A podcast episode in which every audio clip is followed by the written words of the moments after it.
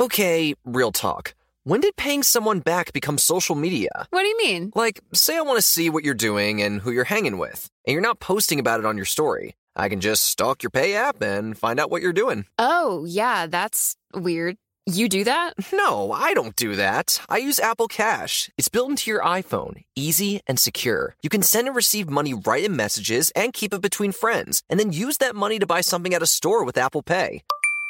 Did you just pay me a dollar on Apple Cash? Maybe. Shh. Services are provided by Green Dot Bank, member FDIC. Terms apply. A new season of Bridgerton is here. And with it, a new season of Bridgerton, the official podcast. I'm your host, Gabby Collins, and this season, we are bringing fans even deeper into the ton. Watch season three of the Shondaland series on Netflix. Then fall in love all over again by listening to Bridgerton, the official podcast, on the iHeartRadio app, Apple Podcasts, or wherever you get your podcasts. Subscribe to catch a new episode every Thursday. As important as choosing the right destination when traveling is choosing the right travel partner. Gene! Gene Fodor! Gene, was good. But be careful, because the worst trips result when two partners have two different agendas. The CIA really need your help, Gene. Freeze, Americano! Gene, run! Listen to Fodor's Guide to Espionage on the iHeartRadio app, Apple Podcasts, or wherever you get your podcasts.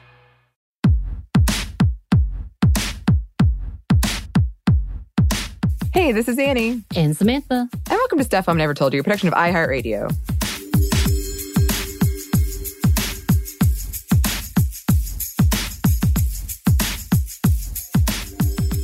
Today, we are thrilled to be joined by our friend and colleague, Bridget Todd. Bridget, it's so it's so exciting to, to be with you. I feel like it's been a minute.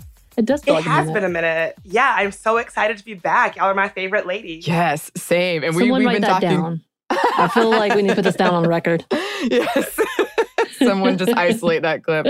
Uh, we were we were just talking about some trials and some tribulations because you've recently had a, an injury and are recording from a new a new part of your house.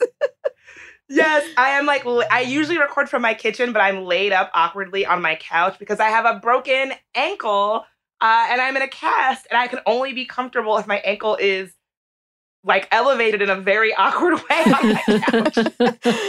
well, it doesn't look super awkward. I'll say that. No. You look kind of pretty comfortable, honestly. okay, good. Yeah, I, I don't usually get to record podcasts while I'm lounging on a couch. Mhm. I feel like it kind of looks like, do you know those like celebrity podcasts where it's usually they they've got they're they're vid- they're on video, so it's like right. they've got the headphones and the microphone, but they're like on a beautiful couch with a cool background. I feel Yes. like that. I mean, Well, that- that's a great way to feel. yeah, that's a good place to be. One, you don't look like you're lounging. You look like you're very much uh, in attention and professional. And from what I can see, so that's the person who probably has one of the worst uh, postures ever. So, you know, kudos to that with a broken ankle. Because I feel like I, my like I look like my body's broken and I just gave up. So, good job. You know, I'll take it. I'll take it. also, you were on TV recently. Oh my you just goodness. always do the coolest stuff. I know. I get to say I know a celebrity. Oh please. What's funny is that I was on MSNBC uh oh two weeks ago, a week ago, and you know that account Room Raiders where they rate people's Yes. virt- like their virt- their backgrounds when they do like Yes. virtual news hits or whatever. I got my room rated, and so that so that very couch, I feel like my drab, very old IKEA couch is now a celebrity, and like now the couch thinks it's you know a big deal. it is. That's awesome. the good for the couch. You know what? Yeah. You know what? My Yeah, couch has couch is seen better days. yes, I mean this one is so old. It's like oh uh, no butts please. I'm famous now. Excuse me. Only certain level of person. a It feels, celebrity. Odd to know that a, sh- a couch is outshining me. Like I, I take it personally. Yeah. it feels right though. It's okay. It does. It feels natural. it feels natural. um, well, now that we've learned the couch has surpassed us, we're both really excited for the topic you brought today, Bridget, because we're talking about what's been going on with OnlyFans. And I was just completely incorrect about what OnlyFans is. And I was only seeing like bits of like on Twitter, it was trending. And then I saw like a bunch of like late night talk show hosts kind of made jokes about it. I think I had been mixing up Cameo with OnlyFans this entire time, or at least I thought what? they were very similar. I thought it was like a place where you went and like celebrities were like, "Hey," that's that's what oh. I thought it was. yeah, I mean that's not you're not totally far off, yeah. right? So Cameo is a site where you could pay to have celebrities make a you know a birthday message, a birthday shout out. I've used it twice in my life. Um, yeah, I got a cameo of Ramona Singer from Real Housewives of New York saying happy birthday to my friends. Yes. so it's similar. OnlyFans is kind of similar in that it's a it's a content subscription service where creators can earn money from their audience who subscribe to their content, like AKA the fans and the OnlyFans. And so even though it is certainly widely known as a platform for like adult content creators and sex workers, regular celebrities are there too now. And so, for instance, like back to Housewives, I also subscribe to Real Housewives of New York star Sonja Morgan on OnlyFans. And so her content on OnlyFans is not sexually explicit. It's more just like behind the scenes and like, you know, exclusive content for fans. Um, I'm like, I'm, I feel like a little bit of a sucker that I pay money for this to like see videos of her, you know, picking out outfits or whatever. But Cameo and OnlyFans are not totally dissimilar. Like you're not, you know, far off. They're they're pretty similar in some in some regards. Okay. I think I missed the Cameo boat, so I didn't know much about Cameo until you guys were explaining it. So I knew more about OnlyFans because I do remember there used to be an account on OnlyFans that was like a wholesome plant account. There was this woman who had amazing plants, and her like, and so she was doing like a whole thing where she would just show off her plants and talk about them on OnlyFans. And that's what people paid for. And I was like, that is so wholesome and kind. I never, okay, I like this. I like that too. And I think that really does underscore why, what people come to OnlyFans for. Whether right. or not it's like adult content or explicit content or just sort of content that that audiences can really see a value in and will pay for that value. It really is like giving the giving your audience what they want. So whether it's sexual content or right. wholesome plant content, that's one of the reasons I think people have really resonated with it because it is about giving people exactly what they want. Right. And just to backtrack, what exactly is OnlyFans? So that those like Annie who are confused and mixing up what this is, can you kind of tell everyone what it is and how it originated? Absolutely. So it's a content subscription service where content creators earn money from their audience who subscribe. So again, like the AKA, the like fans and OnlyFans. And OnlyFans as a platform takes, I think, a 20% cut of that money. And it can really be lucrative for some creators. OnlyFans says that it has 130 million users and 2 million creators who have collectively earned about $5 billion. So this is big money. Like it's it's it's not a, a niche small thing. We're talking, you know, billions with a B.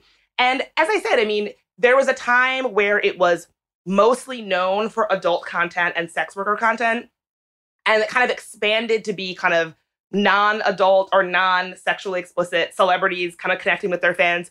Y'all might remember a while, a while back, Bella Thorne was mm-hmm. on OnlyFans and it caused a big controversy because people thought that Bella Thorne as a celebrity was going to shift the marketplace and that they were no longer going to be centering sex workers and folks who make adult content, um, which I think was like a very look, looking into what's happening now with OnlyFans, I think that was like a very fair concern. And it really does underscore that sex workers and folks who deal in adult content, they are often the most savvy when it comes to tech, tech platforms, and what kind of choices those platforms might make down the line. Like nobody understands technology and staying, you know, ahead of technology like sex workers or folks involved in adult content because they really have to be. Things shift so quickly in terms of policy and what's allowed and what's not allowed. You know, sometimes they they refer to sex workers as sort of the tech canary in the coal mine who says like, mm-hmm. "Hey, this thing is going to happen and they nine times out of ten are correct. Right. And yeah, I remember with the Bella Thorne thing, it caused another controversy because the way she advertised or that it insinuated that there was going to be a lot of uh, more like nudity and or whatever she was promising seemed really bigger and more grand than what was actually given, which caused the site to crash essentially because so much request was coming for uh, refunds. That they were Mhm. having to give back money that they didn't have to the point that it really, really affected the rest of the people who had OnlyFans accounts that was making uh, a lot of or making some money, and it was kind of disrupting their cash flow, right, or their uh, income. That's exactly right. And so, you know, I think that a lot of folks who are involved in sex work rightly have concerns that, you know, when someone like a Bella Thorne comes on and completely disrupts the model that, that they've been working with, that they will be the ones who are harmed or impacted. And we know sex workers are already marginalized. You know, they're Right. not necessarily folks who hold a lot of power when it comes to even just conversations about the technology that they use and have built, have kind of like made popular or made relevant. And so, you know, again, we see that Bella Thorne uh, example that you just explained. Like, that's a great example of what we're talking about. What happens when something that sex workers built up and popularized is a decision is made that completely further marginalizes them and decenters them from something that they have already been sort of like building up. right. Yeah. So why don't we talk about this this decision that OnlyFans made, this news that they made that uh, yeah is very impactful um, towards sex workers who have used the platform. So here's what's going on. So last Thursday, OnlyFans said it would ban explicit content starting October 1st. They said, effective October 1st, OnlyFans will prohibit the posting of any content containing sexually explicit conduct. In order to ensure the long term sustainability of the platform and to continue to host inclusive communities of creators and fans, we must evolve our content guidelines. They also said that creators could still continue to post content containing nudity as long as it was consistent with their acceptable use policy. And people were like, collectively, WTF, right? Because again, Right. this had been a platform that sex workers and adult content had pretty much been the thing that OnlyFans was used for. So then OnlyFans clarified, they said basically that this was not really their decision. It was payment processors like MasterCard that processed the payments of these creators on the platform that were making this decision. So they said these changes are to comply with the request of our banking partners and payout providers. And again, there was this massive, massive outcry from folks who were rightly really upset because, you know, adult content and sex worker content, like that is that was like the bread and butter of this platform. So they have since changed course, tweeting, we have secured assurances necessary to support our diverse creator community and have suspended our planned October 1st policy change. OnlyFans stands for inclusion and will continue to be a home for all creators. And so it was kind of like a grand opening, grand closing kind of situation where they made this announcement and then they were like, oh, oh, just kidding. But don't get too excited because this is definitely not the end of the story. And I definitely want to talk more about why sex workers are still very wary about the platform and like what's going on with that policy.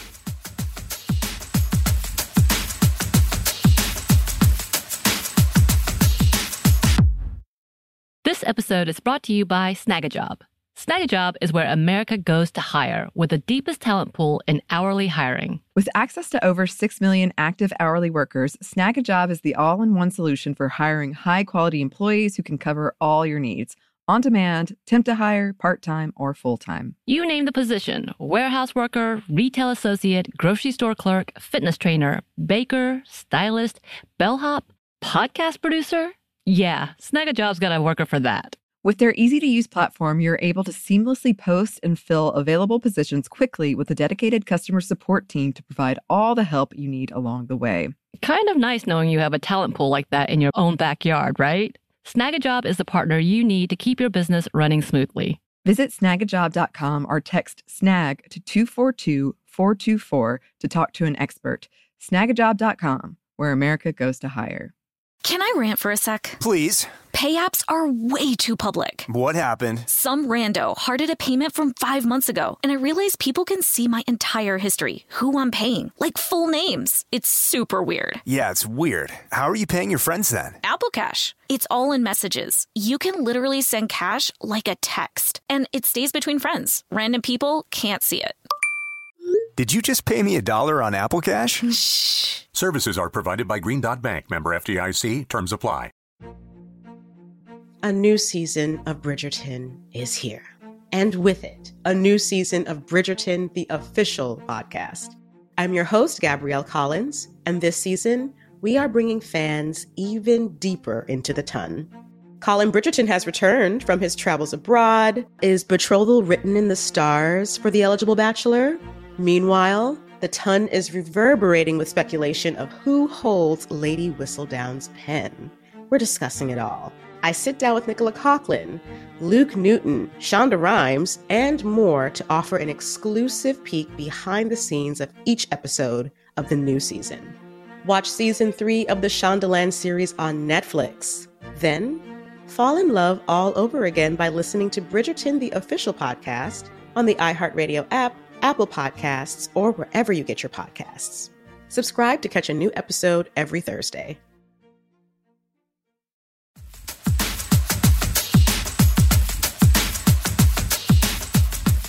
Coming at this from someone who is, you know, like, I think I vaguely know what this is. I didn't know it was used mostly for sexual content, but now I'm wondering, I think I have seen some horror movies that have OnlyFans in it, because of course I have. but I, I, I remember that clarification of like nudity is allowed, but only if it's like not sexual. And I right. was already like, that was raising my flag of like, well, I can tell who this is going to pin it. Like we've seen that time and time again of who is the judge of what that means. But that being said, that was one of the problems that people had with this, right? Is that it was pretty confusing and not really clear what they were, what these rules would have meant. Exactly. So their policy wasn't very clear. They said that they were going to be banning sexually explicit conduct, but you know, that's pretty vague. They said that nudity is allowed, but sexually explicit content isn't. So like, what exactly does that mean? And it basically really puts the burden on content creators to sort out what would or would not get them potentially kicked off of this platform for whom a lot of sex workers, this is a big part of their financial livelihood. And so leaving it to be that vague, where it's just like, well, you know, we're not going to give you more feedback about what is and is not allowed. But if you break the rule that we decide, you could lose lose out on like money, you know? And so that's mm-hmm. pretty messed up. Yeah. Yeah, that would just be so confusing. And also, you'd be like, who do I really ask about this? and, um, how far do I want to push it? And then something else, as you were talking about when it comes to technology and policy, um, sex workers have had to really adapt. And one thing also at play right now is the pandemic mm-hmm. when it comes to adapting to new environments. Oh, absolutely. You know, sex work is work. And so, just like any other worker during the pandemic, folks have had to make changes with how they can work safely. And so, OnlyFans banning adult content during a pandemic would just remove another avenue for sex workers to safely make money at a time And we know those avenues have already been disrupted due to the pandemic. So, it just at a time when there are already a lack of safe ways to do this work, it's just taking away one more at a time when folks are already really, you know, suffering. Mm-hmm. Right. So, okay, if OnlyFans is known as being a space for sex work and this sexual content, and as you said, like they they kind of backtracked from like, well, it was the the credit cards they were pushing us. I mean, I mean, I'm curious why they made this decision. Oh yes. Okay, so this is where things get a little bit complicated. This, I mean, this whole topic is complex, and I want to like name that right off the bat. I kind of went into researching this topic thinking it was one thing and then realizing I was incorrect and it was quite another. So when I first heard about this, I thought, oh, this has got to be the same old story where a marginalized community helps make a platform popular, and then that platform just abandons that group when they want to kind of go mainstream. We've seen that before with Clubhouse, with Patreon, like that is a common thing.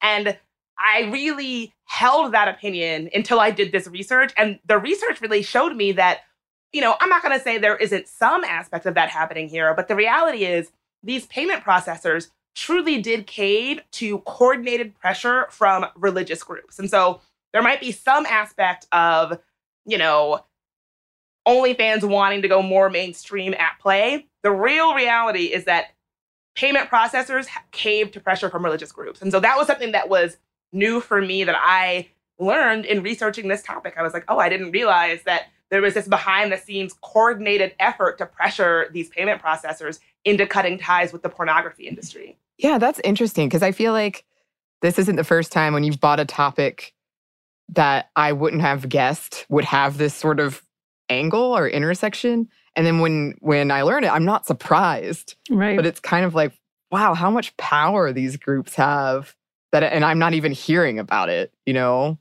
That they're I mean- pressuring OnlyFans. this kind of goes into the QAnon slash uh, Yeah. yoga mom type of conversation about trafficking and trying to decide what that is and who is the arbitrator of it and who is to defend it. And it's definitely along those lines. And I've seen it time and time again when we've, you know, we did that whole episode about sex trafficking and social media and TikTok and all of Mhm. that. And when we talked about this, this is one more that gets into that bigger scope of protect our children, protect our girls type of mentality. And I've definitely heard of these groups going after what are the bigger things, including platforms. Although we do see it on other platforms, but for some reason, we know why. OnlyFans is the current target, and that's the one that's making the big splash, obviously. Oh, absolutely. And and really you bring up such a good point, which is that we all know that trafficking is a horrible, horrendous crime. Period. End of sentence.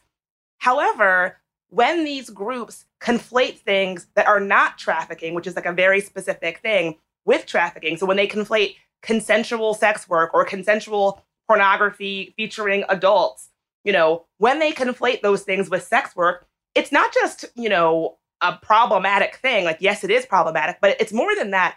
It can be used to really fuel public policy and political heft. And so this is not just a movement happening online, it is being used to fuel specific legislation and specific policy. And so, you know, when someone gets on TikTok and says, I think I was almost trafficked because I found a piece of cheese on my car or whatever, you know, that may seem like not that big of a deal. But when you follow that thread and say, and that kind of scaremongering about trafficking and misinformation about trafficking is going to be used to fuel actual legislation that criminalizes already marginalized communities, that's when things get really concerning to me. And so, like, this is not just an internet problem. This is a thing that's really resulting in policy being made in real life. And I wanted to really focus on two groups who are doing this uh, for this episode Exodus Cry and the National Center on Sexual Exploitation, formerly called Morality in Media. Um, which is sort of an interesting uh, little rebrand there. I'm sure. I'm sure you can pick up why they've changed their name. Oh, yeah. Basically, these groups have been waging years long campaigns against sites like OnlyFans, and their ultimate goal is to abolish the sex work industry entirely. And, you know, as you said, I mean, they do a really great job of making themselves seem like their only goal is to eradicate sex trafficking, which, if that was the case, that would be very admirable. You know, even the name, the National Center on Sexual Exploitation, you can understand why they changed their name from morality and media to the National Center on Sexual Exploitation because that's a that seems like a much more admirable goal than like we don't like pornography, Hmm, you know, like so I, I can see why they rebranded. But to be clear, these are morality groups who have a history of trying to ban pornography and things that they deem anti-moral. Right. You're so right on how they, whoever did this change, kudos. Like they they did a genius job in rebranding themselves because morality is subjective. No one's going to sit here and say sexual exploitation is is subjective. It's fine. It's fine. You only if it's fine this way. No one's going to argue with that. And then being so official, like they're an actual government entity. Come on. exactly. So, a little bit of history about these groups. So, in the 90s, the National Center on Sexual Exploitation attacked the National Endowment of the Arts for funding what it deemed obscene and profane art. In 1992, the group called for a boycott of all Time Warner products because of the publication of Madonna's sex book. If you're old like me, you maybe, you know, maybe you remember this book. I actually own it because I am a Madonna super fan. And I mean, it's basically like it would be so tame today. It- It's like softcore pornography featuring Right. Madonna. You know, it's, it's really, you know, not not that wild. Um, this group also advocated that safe sex curriculums were indecent. And then Exodus Cry is an offshoot of the International House of Prayer, which, fun fact, um, the International House of Pancakes once filed a suit against them for having the same acronym IHOP. Um, I think they eventually removed that suit. But this group at one point supported the Uganda law that made gay sex a crime punishable by death. And so we can really see these groups are not just interested in cracking down on sex trafficking. You know, this is clearly that that's not these groups' only motivation. Can I put a caveat here and say I actually know people who were people part of the IHOP crew? The pancakes or the prayer? Not, I would be the pancakes. They were part of the prayer. Because I like so some pancakes. you know, people at IHOP, the International House of Pancakes. Let me tell you. Do you want a gift card? No. Uh, I, and it was it very cultish. We'll just leave it at that. I, I want to know so much more. I have so many questions. We'll get together. Okay, this maybe this is for like a, like after the pod. Behind the scenes, yes.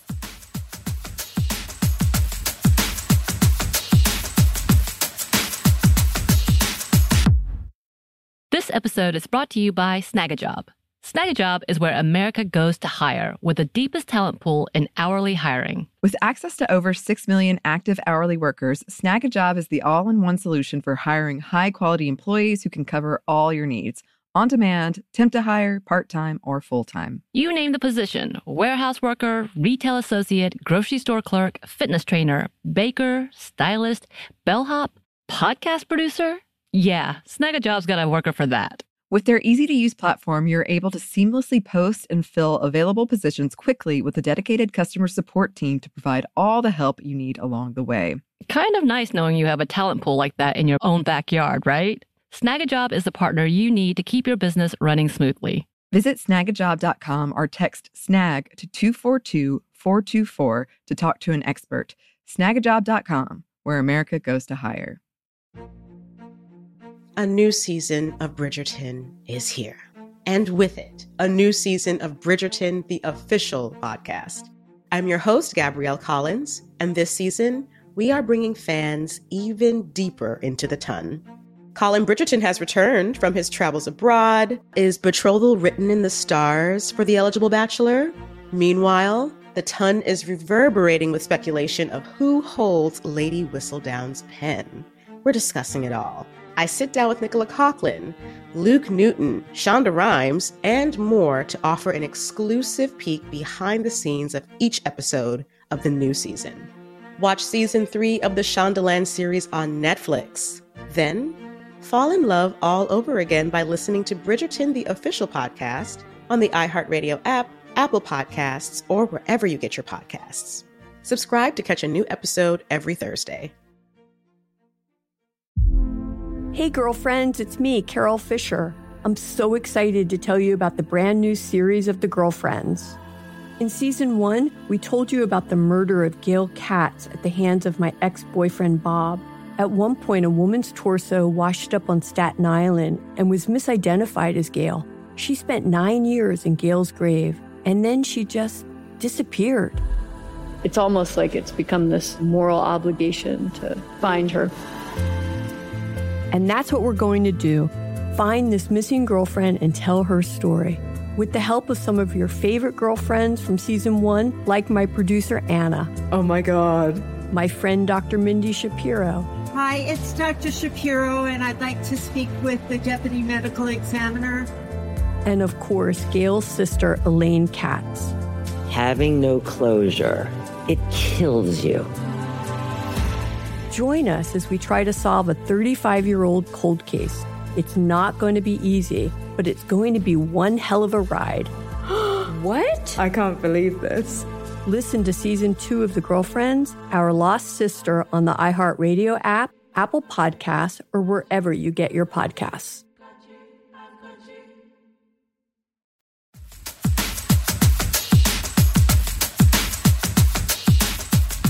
Yeah, so just based on that like quick history, you can tell that the saying sex trafficking is not they're not being completely upfront and honest with what they are actually all about.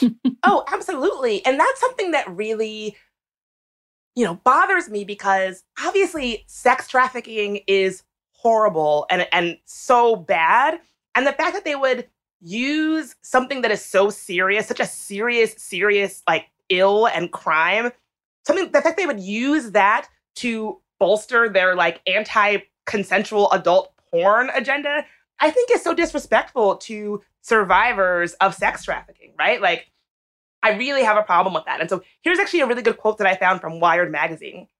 For those like exodus cry who believe that sexual content shouldn't be available to broad audiences there's an opportunity to leverage a real concern of underage and non consensual content being posted to porn sites to achieve broader, more drastic goals, such as just banning pornography and sex work outright. And, you know, I think that survivors of sex work deserve so much better than having groups pretend to be advocating for them and then in actuality advocating for a completely different thing, right? Like oh, Right. consensual porn involving adults is a completely different thing than sex trafficking. And the fact that these people would conflate them and cause confusion and, you know, you know, create smoke screens in order to promote their anti-pornographic agenda, I think is so disrespectful.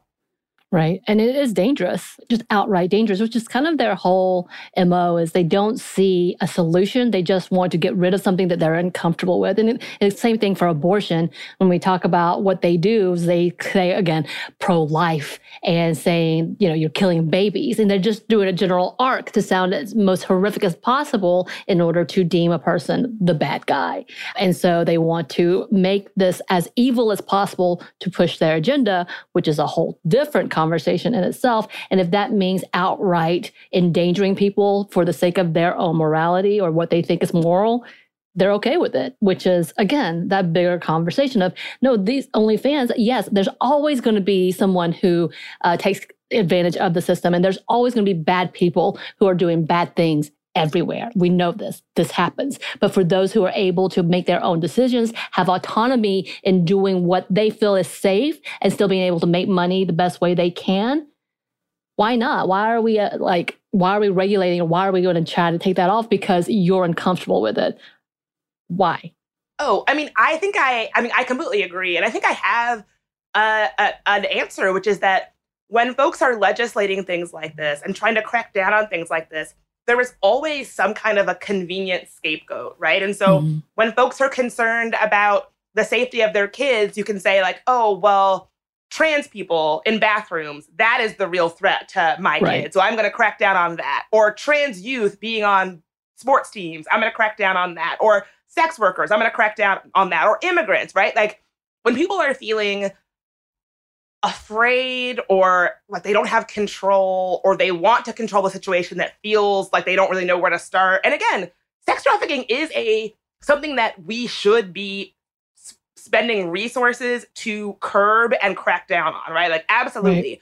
But I think that in light of that feeling like a, you know, a tough a tough mountain to climb, I think it's easier to be like, okay, well, sex workers, okay, well, pornography, you know, even if those things are not actually the same, even though, even if sex, like consensual legal sex work and adult pornography are completely distinct things, it just, I think that for some people, it feels good to have a scapegoat to be like, oh, well, we'll crack down on this easy to pick on group of already marginalized people and we'll feel like we're accomplishing this thing, even if we're not. Right. And you're right on without the picking on because when we actually have victims, if they're not victimy enough, they dismiss it because that's for so long we've had that term child prostitute or underage prostitute and still people use that term and not acknowledging no this is a this is that trafficking victim that you've been looking for to protect. Why aren't you protecting them instead you're making them the perpetrator? What is happening?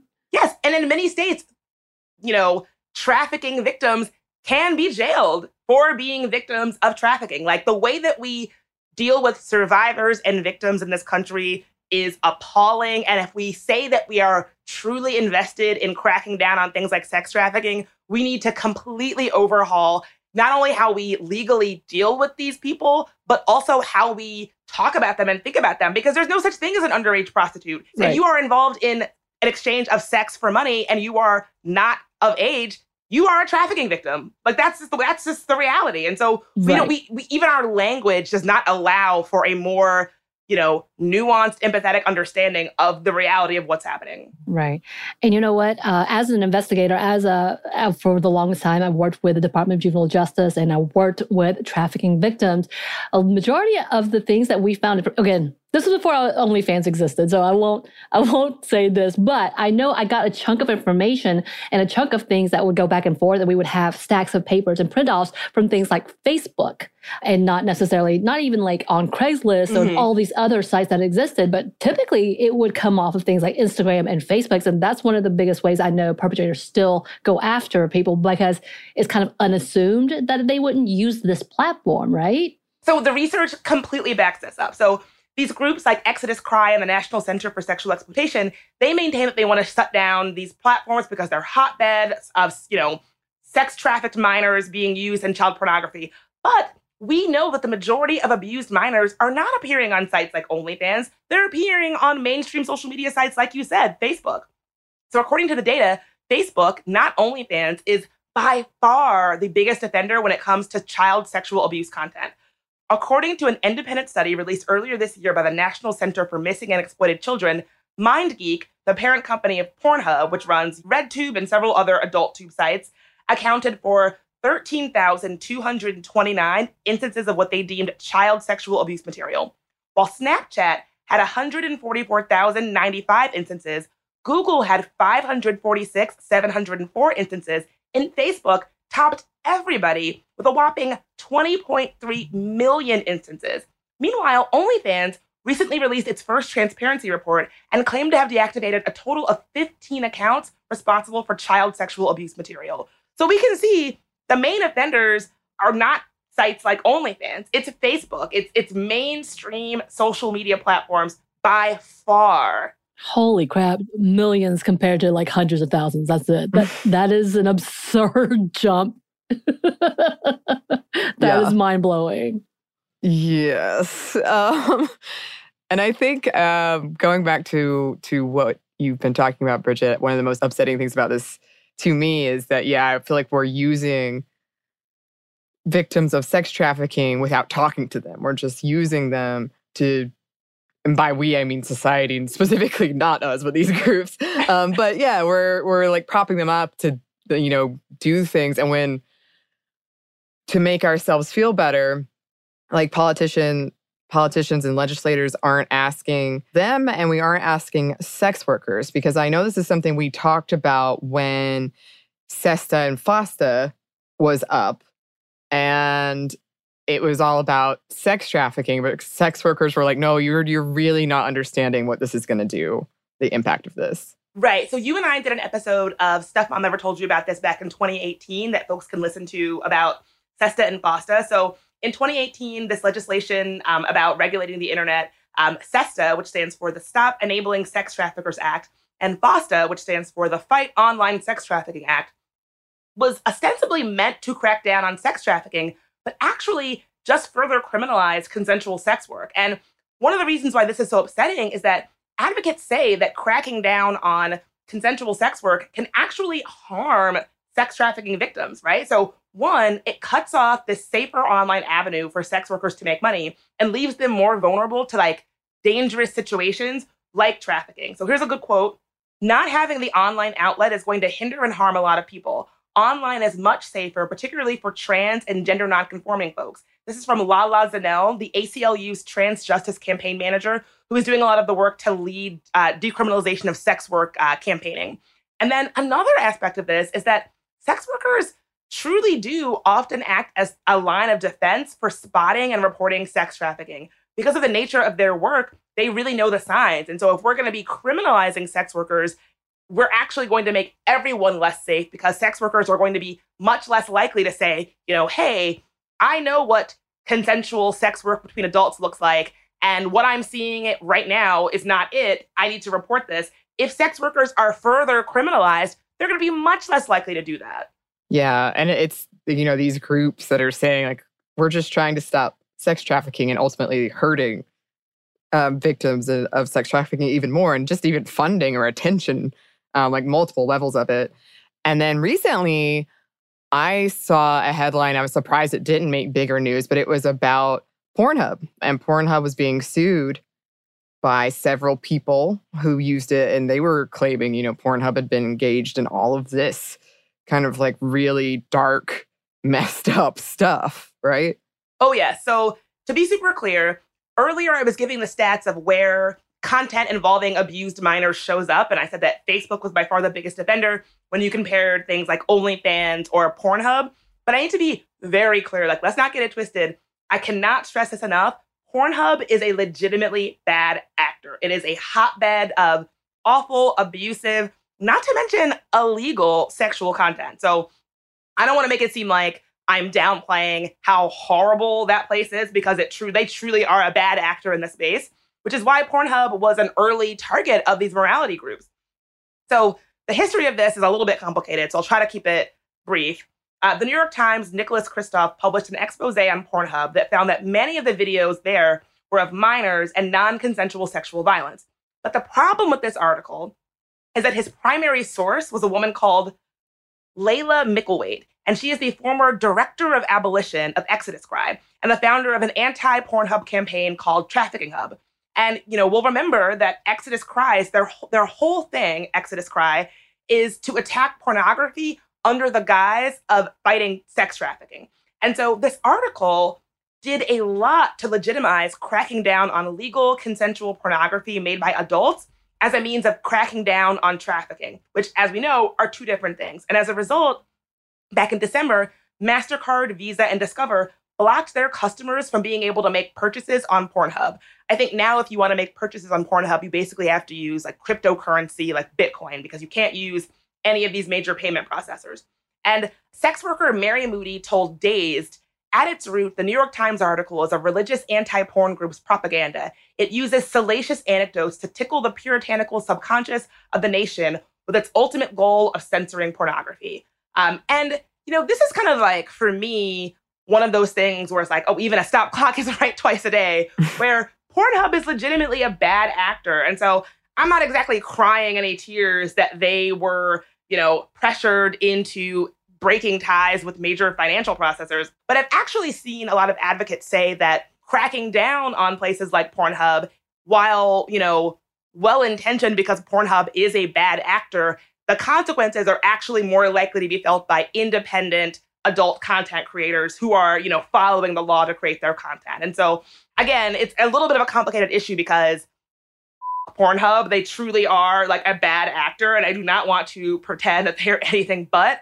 But it's just another one of those situations where, in the end, the person who is feeling the consequences are the independent creators who are like following the law. And I think that's the whole complication of any of this in general that are always bad and good and and it was set up to fail to begin with with the fact that again people who are looking to make change aren't the people who have been in this industry in any way whatsoever and who, those who have actually done it safely and have done it in a way that is consensual and you know everything like they are the ones they're not being talked to. Again they're being dismissed as if they are part of the problem as well as the fact that yeah you're right. Sometimes they're right. Sometimes absolutely. There are situations that yeah that you are correct. Here revenge porn pornhub's uh, use of any video being just uploaded and being uh, allowed because people are mean um, in general sure but yeah that's the thing it's like they want to harp on that and say this is a prime example of what is wrong instead of actually looking at the root cause of what is happening and the fact that we failed many of people in general the fact that they if, if like they went down this road in the first place. We don't know why but i'm guaranteeing because capitalism you know? Oh it's always capitalism right? Like i don't care what the problem is nine times out of ten, the the reason for it is capitalism. I have come I have come to see that very clearly.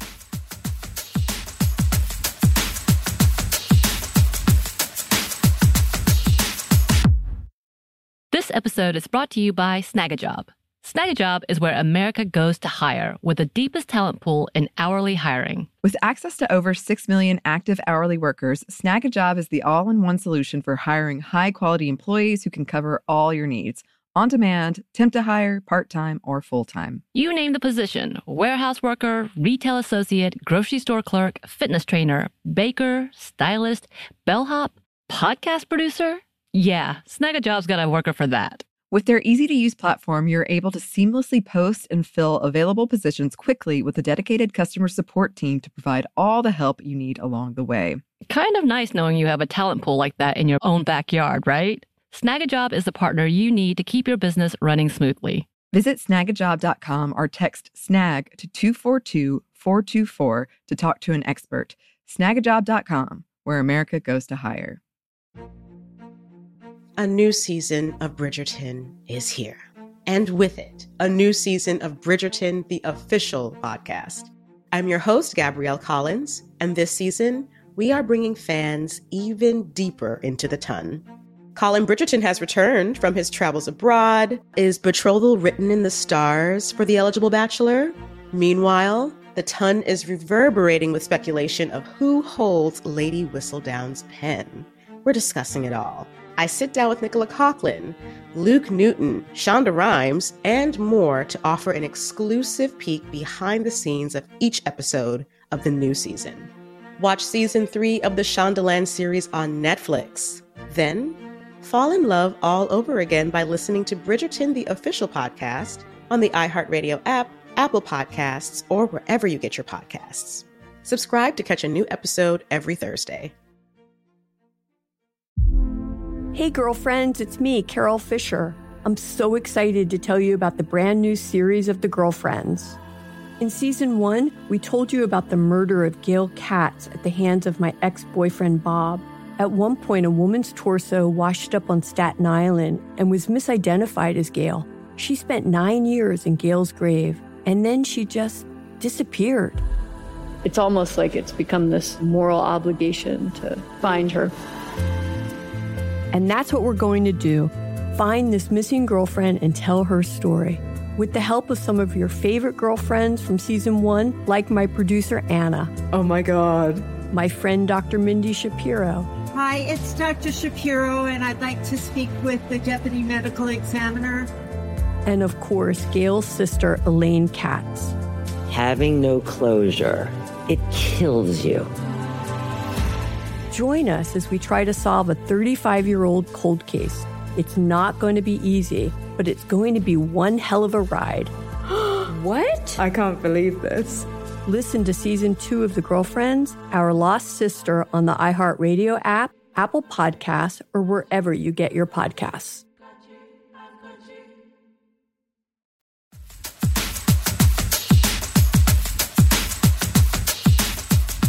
I don't know. I mean, this is this is my opinion, but I think that in general, we just have this attitude that certain people are quote undesirable and it doesn't matter if they are, you know, just making a living for themselves, following the law. Like a lot of sex workers that I know, they pay taxes. They have accountants. They have assist like it is work. It is not it is not some horrible immoral thing. And this idea that like we don't even need to t- we don't even need to talk to these people about the work they engage in and how we can make it safer and and and you know their concerns in the industry they're not even worth hearing i think that that really goes to this fundamental way that we really de- we were really comfortable dehumanizing entire populations of marginalized communities and i think sex workers really is a great example of that you know the fact that onlyfans didn't even feel like they needed to consult sex workers before making mm-hmm. this change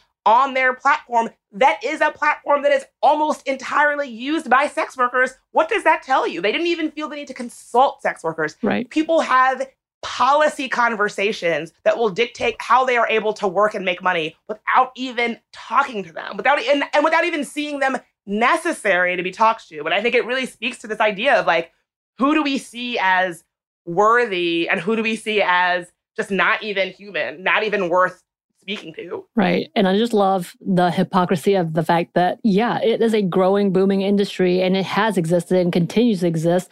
And it is being funded by these, most likely by the same individuals who are harping the loudest. Uh, and we're like, are we ignoring that fact that there is a reason why this industry is as successful as it is? So let's talk about that and why you're seemingly ignoring that part of this whole conversation. Oh, yeah, absolutely. I mean, listen, even if you're not somebody who watches porn or like is involved in sex work, it's part of our society. It's not going away. You know, like it's been, they call it the oldest profession for a reason. Right, it's not right. going away. So we need to stop acting like legislating pornography and sex work out of existence is like a idea born out of reality because it's just not. And so instead, we should be talking about how we make things safer, how we can support sex workers, how we can empower sex workers to act as a line of defense against things like trafficking, rather than saying, no, we're just going to try to act like it's reasonable to completely get rid of this entire booming billion dollar industry. Right. And I think in our like media saturated world, we're really bad at nuance. And like headlines are very bad often at communicating what all all the complexities and nuances in a conversation like this. So when you have these like anti-pornography groups being quoted in, you know, reputable newspaper and they are right in this instance, but they're right for the wrong reasons. Like the reasons they're giving are incorrect, but the ultimate place they arrive at is correct. But we lost all of that complexity and nuance and it just muddies the whole situation. And we're we're like, well, if okay, I mean, and I'm I'm I like to think I'm a better I'm pretty savvy when it comes to things like that, but I didn't know what OnlyFans was, and I think a lot of people like it ends there. Like, okay, Pornhub is like OnlyFans in my mind. Pornhub was bad, therefore this one's probably bad, and that's the end. And you can feel good about yourself because you feel like you're helping sex trafficking or you've made a smart, informed decision. And so I I do think like things like that do make me really angry because I feel like people a lot of people do have like they're coming from the right place like obviously there's some bad actors coming from the wrong place but there are people who are and you know they they read this thing and they're like okay then that's how it is. And you know not taking the further steps because they're busy or whatever it is. So it just makes me mad that that's happening. And then you get this OnlyFans thing which has been very confusing because they sort of there was this huge outcry over it. And honestly, if I hadn't, if we hadn't had this conversation, I hadn't looked into it, I would have just thought like, I, would have thought it was another pornography website, the way like late night show hosts were talking about it. And then OnlyFans changes their mind, but that's, I mean, it's ongoing, right? Oh, absolutely. And so even though OnlyFans backed off of their decision, this is definitely not the end of the story, right? So, first of all, as somebody who does a lot of tech accountability work and like a lot of like platform pressure work, tech platforms are always very tricky with their announcements. So, I clocked right away that their official line was that they were suspending their right. ban on explicit content, right? And so that was the same exact language that Facebook used when they initially banned Trump, which sounded, you know, very finite but actually just left the door open for them to revisit that decision just, you know, a few months down the line. And so I would really like to know like are they actually permanently backing off of this ban forever or, you know, because the word suspend really could mean a lot of things. And I think it's why mm-hmm. tech companies in their official releases like to use that kind of language because, you know, it really could mean a lot of things. And so I would really want to know like more about their decision. Is it just for this one payment processor that they were, you know, capitulating to. And so like if another payment processor wants to pull or cut ties, they're gonna, you know, go through this again. Like I, I need more definitive information from OnlyFans before I start getting excited. And also the fact that these religious groups have made it clear they have no intention of giving up. Uh, an Exodus Cry spokesperson, she tweeted that Twitter is going to be their next target. And, you know, even if you're not a sex worker, or not, or not on OnlyFans, you should be concerned about the way that trafficking is being used to drive crusades against how adults can use these platforms because all of us should be concerned about that. And again, you know, sex workers have been raising the alarm about this that when their communities are cracked down on, are marginalized, are, you know, censored, everybody be, should be concerned. And so, you know, these groups have made it clear that they're, even though I think they see this as we lost this battle, but we haven't lost the war. And then lastly, you know, the damage is done. Sex workers have rightly lost so much trust in this platform, and many are looking for alternatives because that trust is just so damaged. And you know, as I said, sex workers are already marginalized and we're already in a pandemic. Like everybody's having a hard time, especially folks who are already marginalized. And so we know that sex work is work and sex workers do not deserve to have their livelihoods be threatened like this especially when they are the ones who made OnlyFans the platform that it is today. There's this great quote in uh, this great piece in Dazed from a sex worker named Savannah. They say, The proposed ban is bullshit. OnlyFans knows its site would be nothing without sex workers, period. It would be nothing. I wasn't surprised, but damn, I was disappointed. This happens every time sex workers build a new platform up. It happened to Patreon and now OnlyFans. And it will happen to whatever site we migrate to after this.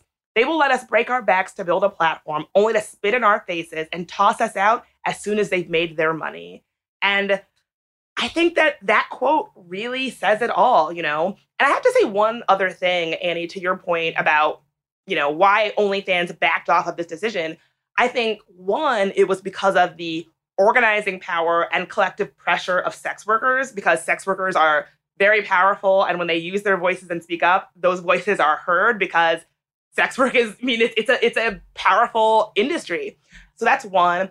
But two, I also think it is folks learning from the Pornhub situation and not letting groups like Exodus Cry really set the tone, right? And so not just taking these groups at face value that like, oh, well, they say they're an anti-trafficking group, nothing to look into there. They're a completely, you know, they're a, a great source to base this entire expose on that will go on to shape the policies of how Pornhub operates. I think this time around, people were unwilling to just allow for religious anti-pornography groups to set the agenda without any kind of pushback. And so I think making sure that all of us really have our kind of like critical thinking ears on when folks are talking about sex work, when sex work is being legislated and sex workers are not part of the conversation, all of our little spidey senses should tingle to be like, oh, this might be something that is not as it seems. Yes, that, I'm glad to hear you say that. That makes me very happy because when you when you were like, yeah, they quoted this one person as kind of a anti-porn lady. I was like, oh no, that's not good. so I'm glad that that it seems to be that seems to be changing. Yeah, we should always, all of us, be very ask where like news is coming from and um, just who who's behind it and the motives behind it and the motives behind decisions like this. And that being said, are there things that we can do to help? I'm so glad you asked. Absolutely. Um, the first is supporting sex worker owned and operated collectives and spaces. And one that I love is the Sex Worker Outreach Project Behind Bars. You can find it at swopbehindbars.org. It is a great org working on the decriminalization of sex work, not further criminalizing it. And it is fantastic. um, and then also, you might have local options of organizations in your community that are really supporting sex workers. Um, I live in DC. One of my favorite organizations is HIPS. I love HIPS. They're a great organization that really focuses on uh, harm reduction and really just, you know, their sex worker outreach is like, what do you need? What can we get you? How can we work, make this work safer for you, better for you, you know? And yeah, so do some digging into organizations in your community that might be good places to help support sex workers. Also, when policies about sex work are being discussed, look to sex workers for insight. You know, even in putting together my research for this episode, you know, I talked to sex workers. I read articles about sex work written by sex workers. I followed sex workers on social media, and I really want to shout out a few people whose writing and thinking kind of helped me get a better understanding of this entire OnlyFans situation. First is Cathy Reisenwitz. Cathy is an OnlyFans creator and a writer who covers the intersection of tech and sex work. Uh, you can find her writing all over the web. It's super good. And another is Ashley Lake of the Sex Worker Outreach Project. Ashley's Twitter was super helpful in me just getting a better understanding of the kind of attacks that sex workers face on a regular basis and a general understanding of the OnlyFans situation. Ashley is actually promoting an online action for September 1st to protest banking discrimination and the platform instability that sex workers often face. So check out Ashley's Twitter feed and the hashtag acceptance matters for more information.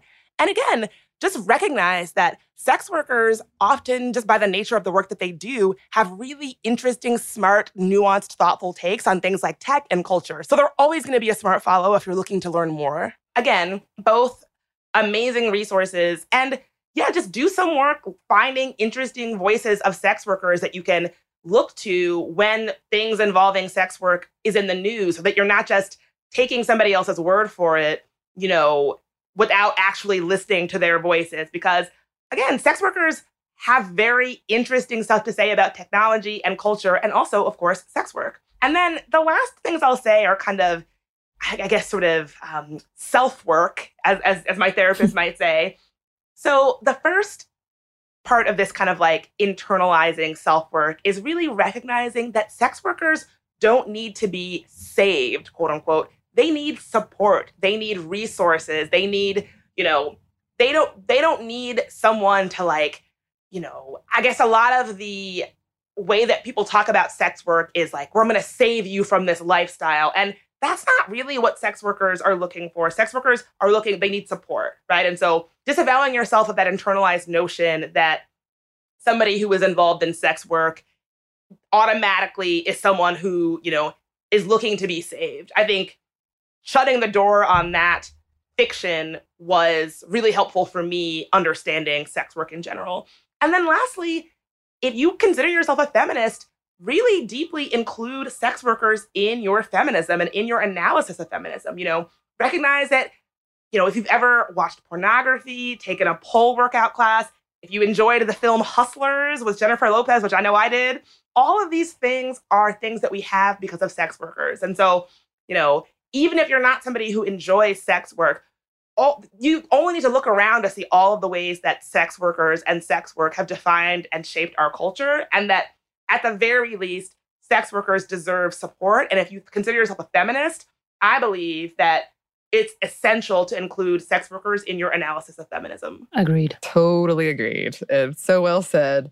And yeah, I think it's it's another point that you make and we make in in these segments and these episodes a lot is that kind of that critical thinking and just ask yourself when you're enjoying it like do a little bit of research and where did this come from and who are the people that made it and who are the people that maybe got kicked off of it and like just really asking those questions because this is i mean this is pretty that a platform and it's happened before several times as you mentioned but it'd be like okay we've attracted a in heavy quotes like more classy audience now. Goodbye. We don't need you anymore. Like that's terrible. Yeah. That's really yeah yeah. So thank you for bringing this to our attention it is always such a delight to have these discussions with you and i feel much more informed because i was confused by the whole thing so thank you Thank you for having me. I mean, it's a meaty subject. It's it's it's and again, this was all all this information was accurate as of today, Friday, but it's an ongoing situation, so this could change. So keep an eye on it, you know? Yes. yes. Yeah, we'll go ahead and timestamp this. This is August 27th of 2021. So there's things can change. We have to do this a lot because we're out of date typically within a week. So things move quickly. So Bridget, where could the good listeners find you? Well, you can listen to my podcast on this very network called There Are No Girls on the Internet, where we talk all about all of these fun, meaty, complex issues of the ways that tech and culture and marginalized communities and feminism intersect. Uh, you can find that on Apple Podcasts, Spotify, Stitcher, or wherever you get your podcast on. You can follow me on social media. I'm at Bridget Marie on Twitter and Bridget Marie in DC on Instagram. Yes and definitely check out all of those things. Can't wait to have you back, Bridget. if you would like to email us, you can. Our email is stuffmediamomstuff at iheartmedia.com. You can find us on Twitter at momstuffpodcast or on Instagram at stuff mom never told you. Thanks as always to our super producer, Christina. Thank you. And thanks to you for listening. Stuff Mom Never Told You is production of iHeartRadio. For more podcasts from iHeartRadio, visit the iHeartRadio app, Apple Podcasts, or wherever you listen to your favorite shows.